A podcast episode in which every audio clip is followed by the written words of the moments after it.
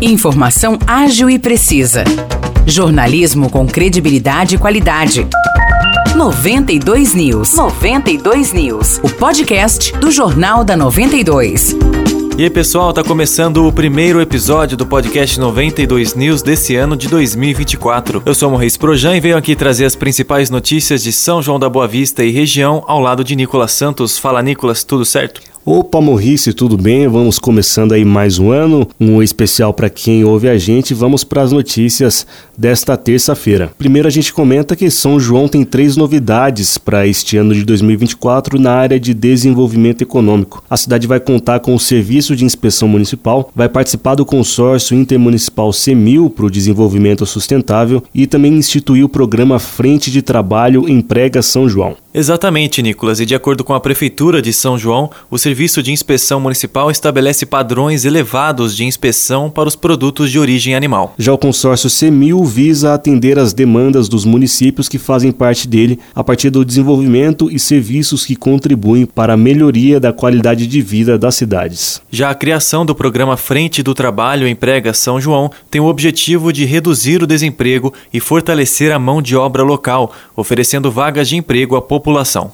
E atenção agora um recado aí para quem usa o transporte público de São João. A partir de hoje, uma nova linha de ônibus começa a funcionar. É a linha 15.0. Além disso, também vai ter reforço com novos veículos para aumentar os horários de outras linhas. Essa linha nova 15.0 vai atender os trabalhadores do condomínio das Macalbeiras. O transporte será feito por uma van que também vai reforçar o atendimento da linha 12.0 Pedregulho em horários alternados. Também vai ser incluído mais um ônibus na linha 14.0 Jardim das Rosas. Também vai ser incluído mais um ônibus na linha 14.0 Jardim das Rosas. Outra linha que vai ganhar reforço será a linha 4.1 1 de Maio que terá mais três horários de atendimento no bairro Jardim Holanda. E termina hoje o prazo para o credenciamento e seleção de projetos para atividades musicais no programa Feira Gastronômica 2024 em Espírito Santo do Pinhal. Essa iniciativa tem o intuito de incentivar, promover e difundir as bandas locais e regionais. Serão aceitas inscrições de bandas, artistas e grupos musicais de vários estilos para atender as demandas no calendário da Feira Gastronômica deste ano. A inscrição é gratuita e o credenciamento deve ser realizado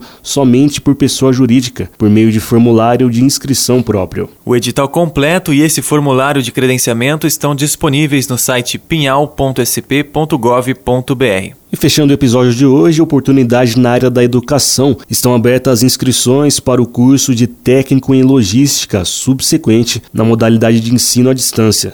São 30 vagas ofertadas e as inscrições, que são gratuitas, vão até o dia 26 de janeiro.